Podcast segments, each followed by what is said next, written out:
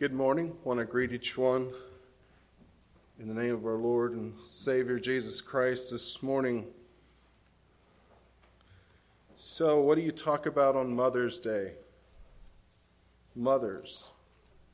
But today I, I don't want to just focus on that. I, I'm titling my message this morning Biblical Femininity.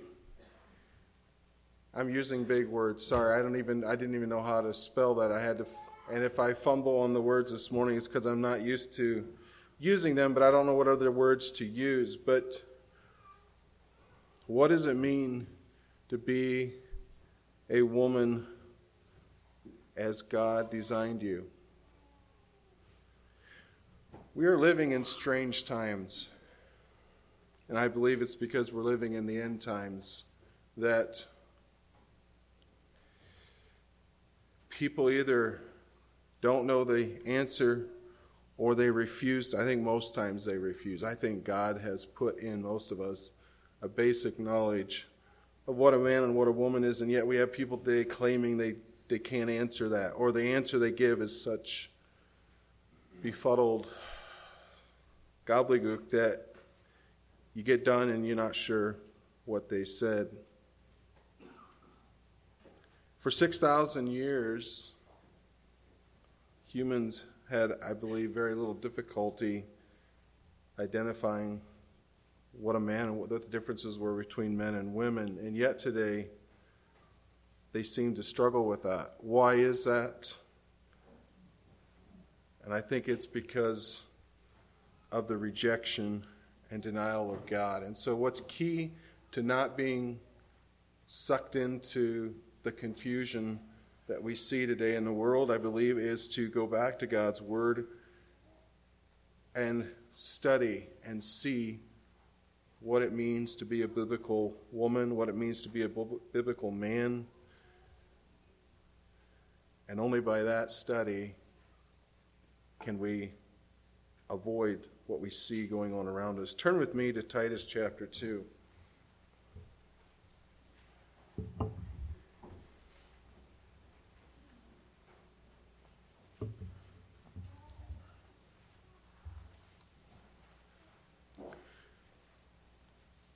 Titus chapter 2, I'm going to begin at verse 1.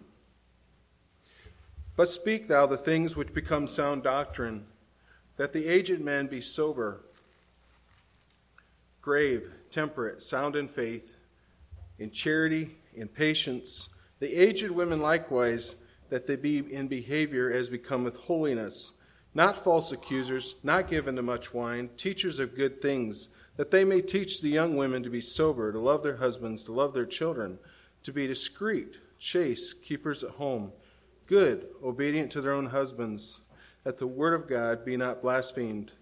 Young men likewise exhort to be sober minded in all things, showing thyself a pattern of good works, in doctrine showing uncorruptness, gravity, sincerity, sound speech that cannot be condemned, that he that is of this of the contrary part may be ashamed, having no evil thing to save you.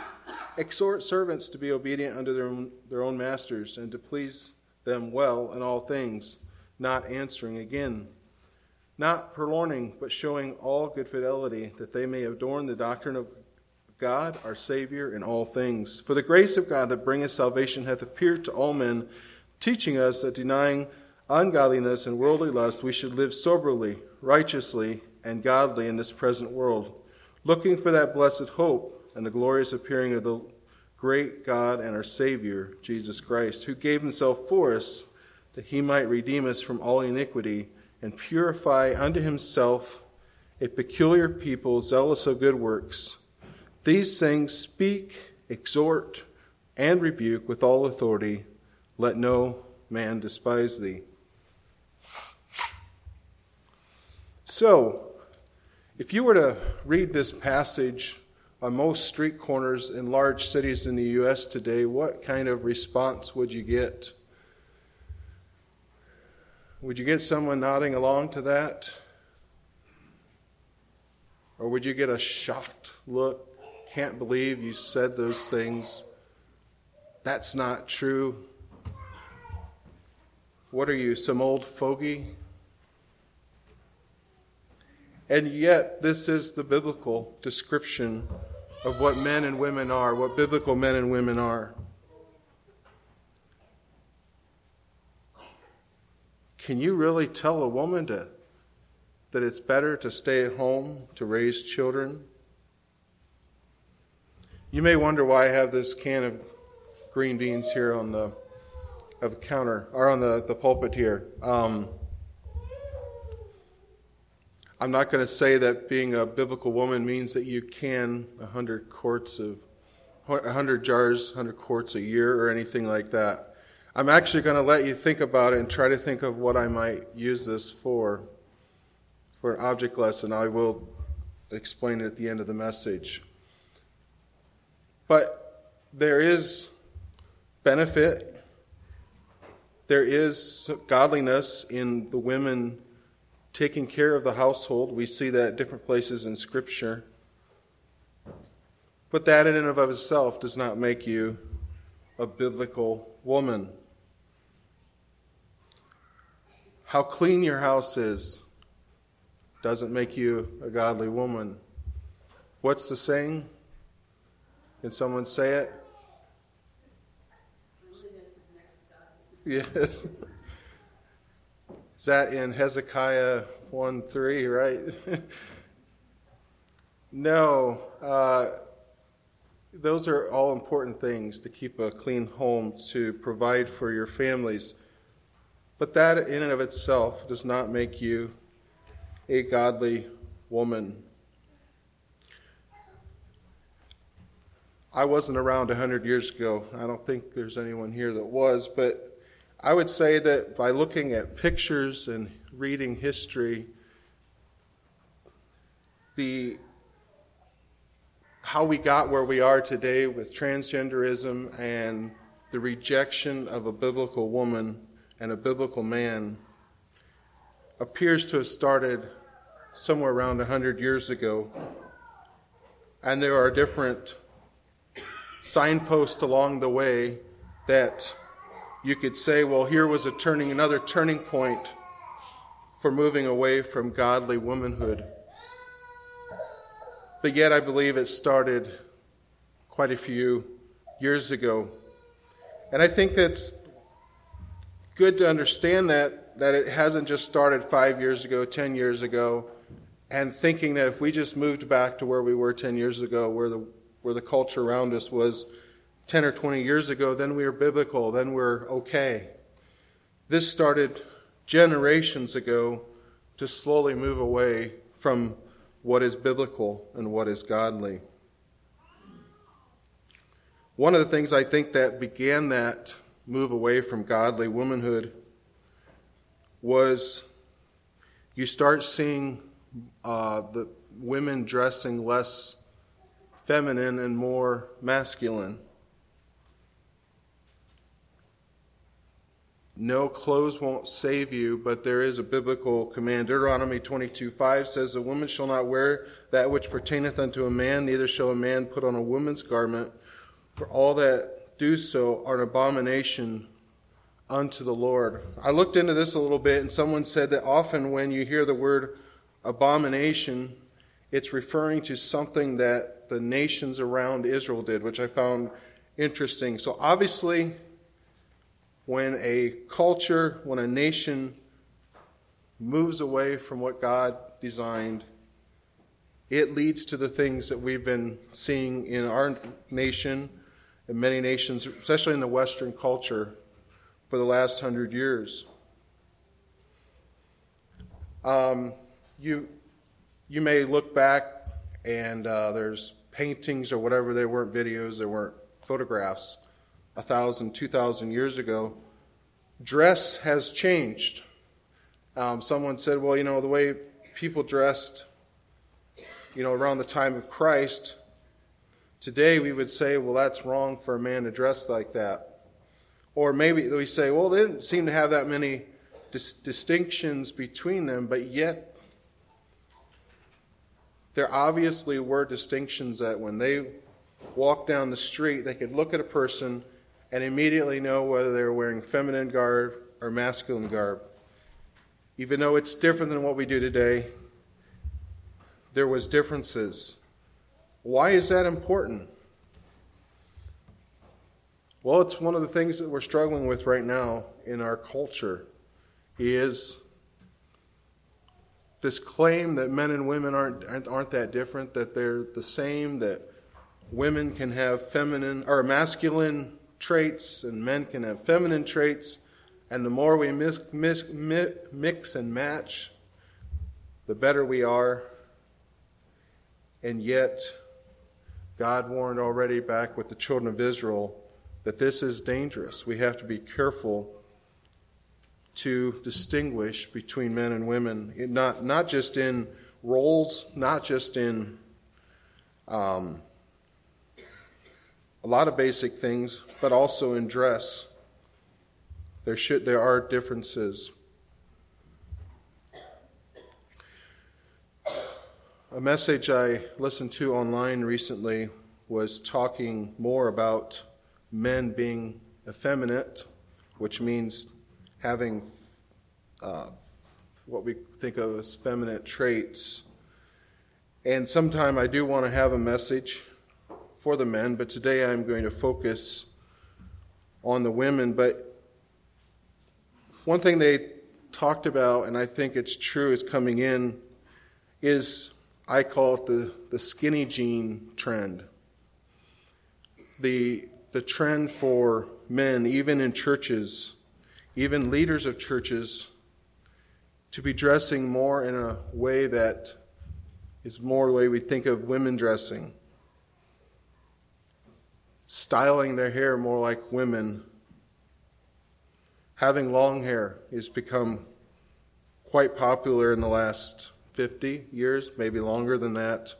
We have to be careful that we don't just go, oh, it's no big deal. We know the difference. It doesn't really matter. But those things affect us internally, not, ex- not just externally. And it's important that we men, I'm going to use this phrase this morning, I think we all understand it. We men need to stay in our lane when it comes to dress, um, actions, characteristics. Now, this doesn't mean that we men can't learn anything from our wives. I, I would say you're a foolish man if you married a good Christian woman and you learn nothing from her as far as to be more loving, more compassionate, those things that our wives are naturally more gifted in. But if we try to emulate our wife in every area, we'll most likely lose the godly traits of manhood. Now I'm going to flip it back. We're talking I'm talking about women today. For you women, there are things that we men are strong in, and not, it doesn't mean that it's wrong for you not to, on the flip side, to learn from us, to get better at things that you're not necessarily natural at. But it shouldn't be your desire to be like men, and yet we see a lot of women today trying to be men. The pop culture, I don't recommend at all. I, I can't I can't stand these these Marvel movies and all this stuff. I hear people talking about it. I have no interest in it. But you see them trying to push the idea that women can take the place, take on roles that men have done in the past. It's not normal. It's not the way God set it up. And a lot of women today, if they heard what I'm saying right now, would be very offended by what I'm saying. Why is that? They feel it's a put down if I say that they can't do everything a man can do. But if we look at it, step back and look at it from the way God looks at it, it's not that you're less for having different character, uh, different gifts and different things that you're naturally better at than a man. It does not make you less, and yet that's often the way it's looked at. I was thinking uh, after I got here to church this morning, I just scribbled this note in, but this, the old saying behind every great man is a great woman. I believe that I have that phrase right. But today we see women trying to be great, trying to be powerful. We see we see women taking on the roles of CEOs and high up in corporate world. So is the saying true in the other way? Behind every great woman is a great man.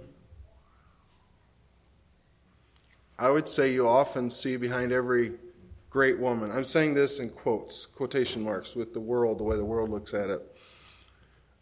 Most times, behind every great woman is an effeminate man. And so it, it goes hand in hand. When the women get out of their lane, the men tend to get out of theirs and not do what God called them to do. Let's turn to Romans chapter 1. I'm taking a lot longer at this than I expected. Romans chapter 1.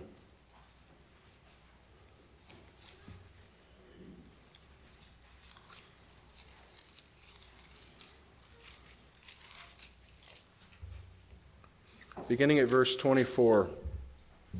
Wherefore also God gave them up to uncleanness through the lust of their own hearts, to dishonor their own bodies between themselves, who changed the truth of God into a lie, and worshipped and served the, the creature more than the Creator, who is blessed forever. Amen. For this cause gave the, God gave them up unto vile affections, for even their women did change the natural use into that which is against nature, and likewise also the men leaving the natural use of the women, burned in their lust one toward another, men with men working that which is unseemly, receiving in themselves that recompense of their error which was meet.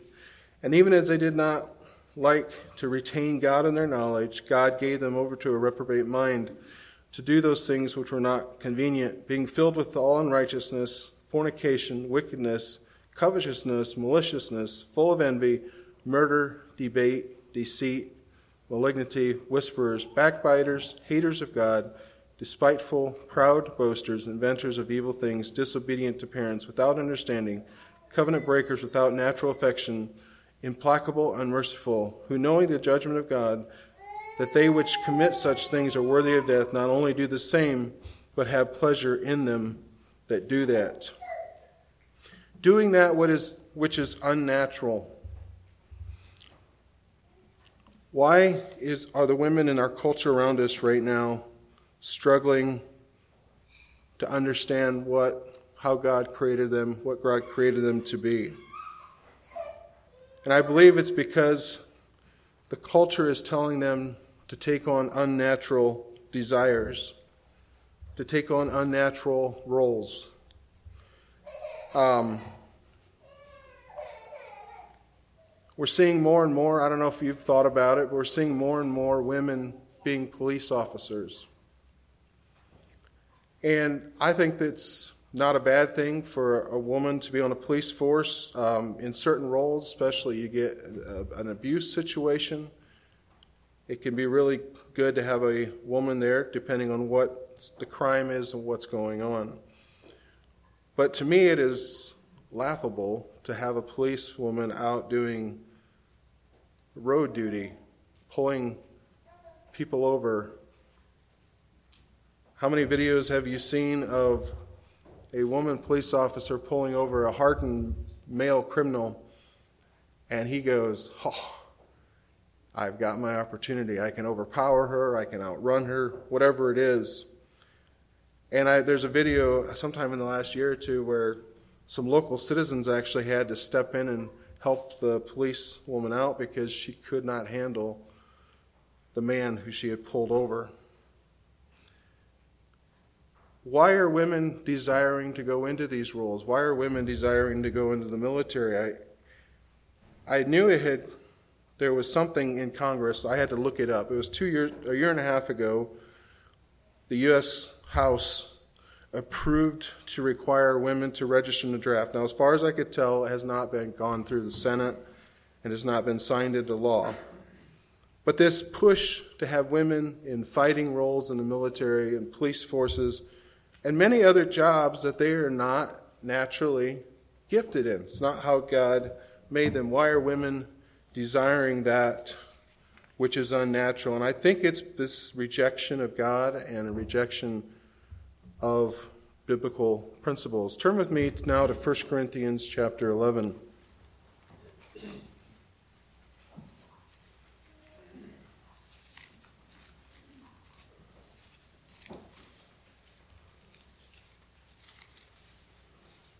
This is the passage on the headship.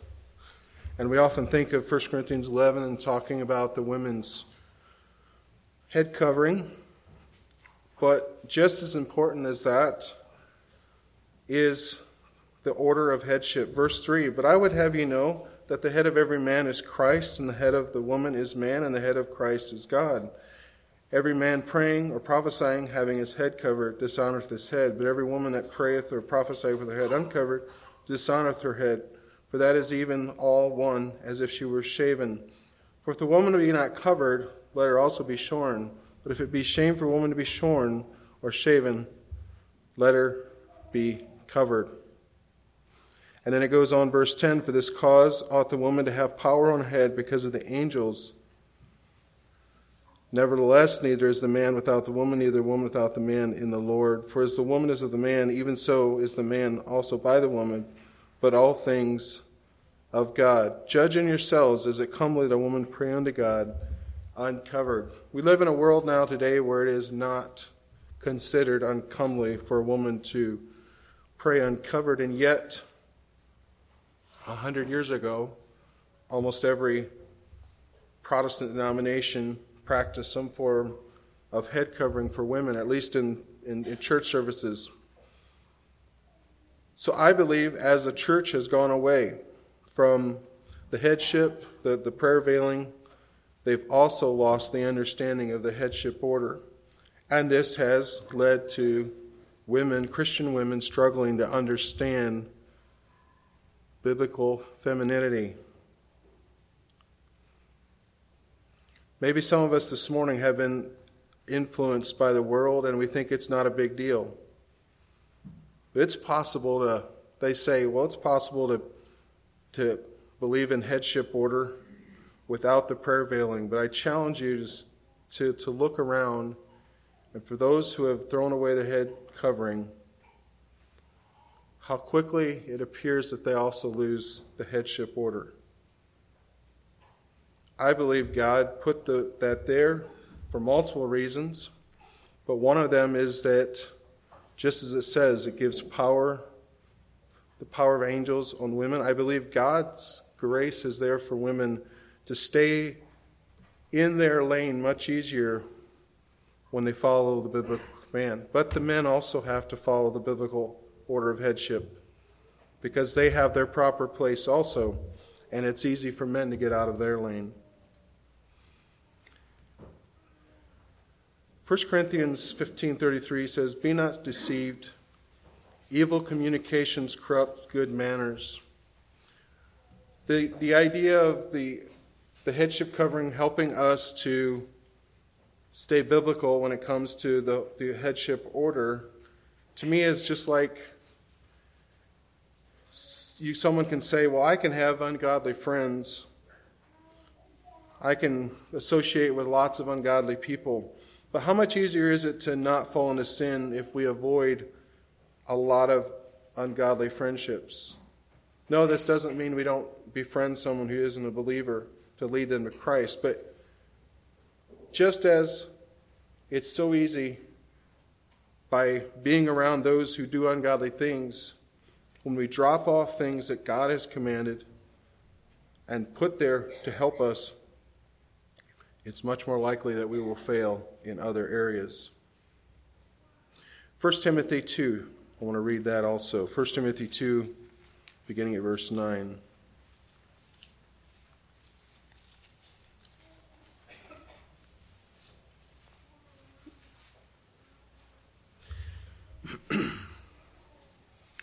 In like manner also, that women adorn themselves in modest apparel with shamefacedness and sobriety, not with braided hair or gold or pearls or costly array, but which becometh women professing godliness with good works. Let the women learn in silence with all subjection.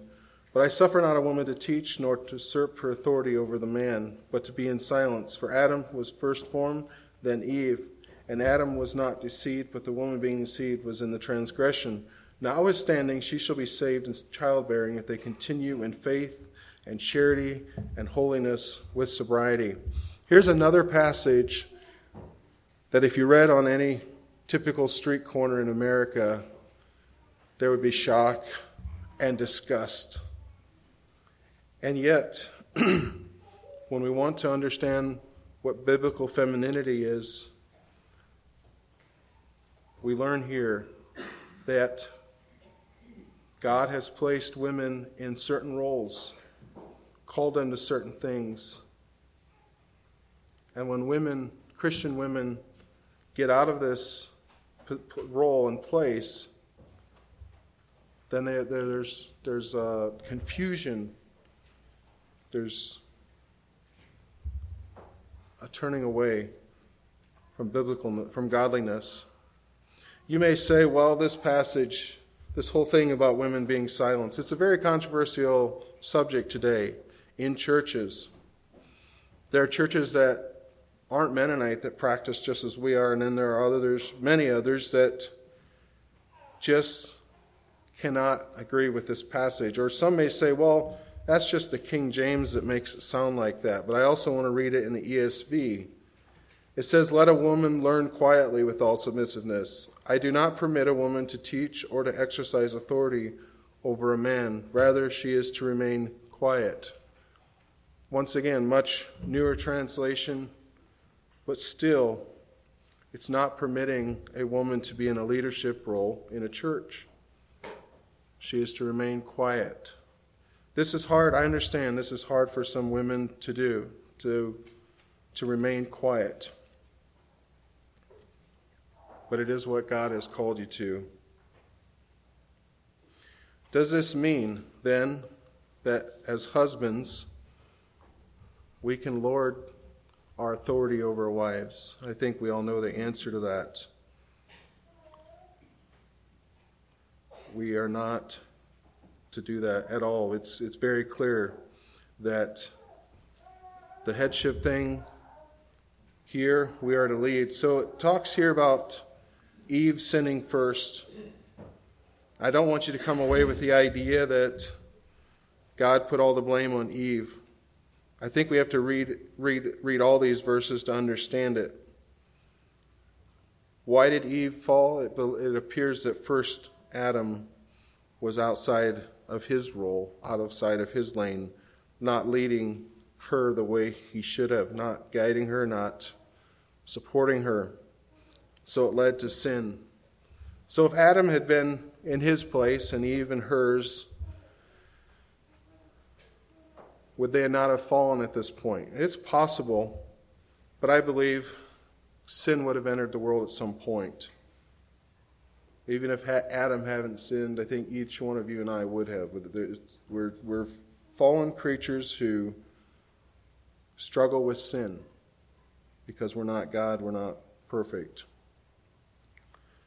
But understanding if we put ourselves under God's authority, the men under Christ, the wives under their husbands, there's going to be much less struggle with sin and confusion of what God has called us to. 1 Corinthians 14:33 says for God is not the author of confusion but of peace as in all the churches of the saints. One of the reasons that I believe that women and men struggle with being what God has called them to be is because maybe their spouse, maybe parents, grandparents did not quite live up to what they should have done. And so there's confusion, there's struggles with being biblical. And so we are called as believers, whether you're single this morning, widowed, whatever your place is this morning, you can encourage those around you to live up to what God has called them to be. Part of that is living biblical yourself. For, for women, living out biblical femininity in a way that honors God and encourages other believers in the church. The reason I brought this jar up this morning is you know the joke where the where so if a wife wants to encourage her husband, what does she do? You wives here ever, mothers here ever take the jars to your husband or sons and let them show their strength by opening a jar? That's funny, right? But there's a lot of biblical truth in that. That to be a biblical uh, mother, wife, grandmother, encourage the men around you to be leaders, to be godly, to walk with God. And it'll go a long way in strengthening your own relationship with God. Some, some people might think, I want to also challenge you this morning before I close. As far as being a good mother, being a good wife, Paul Washer says it is impossible to be a good mother while not being a good wife. Those things go hand in hand. And I also think when you flip that around, is it possible to be a good wife and yet not a good mother? Maybe for a little bit. But it's important that you build those relationships with both your husband and your children, with your family, so that you can point people to Christ by your godly example. The Lord bless each one of you.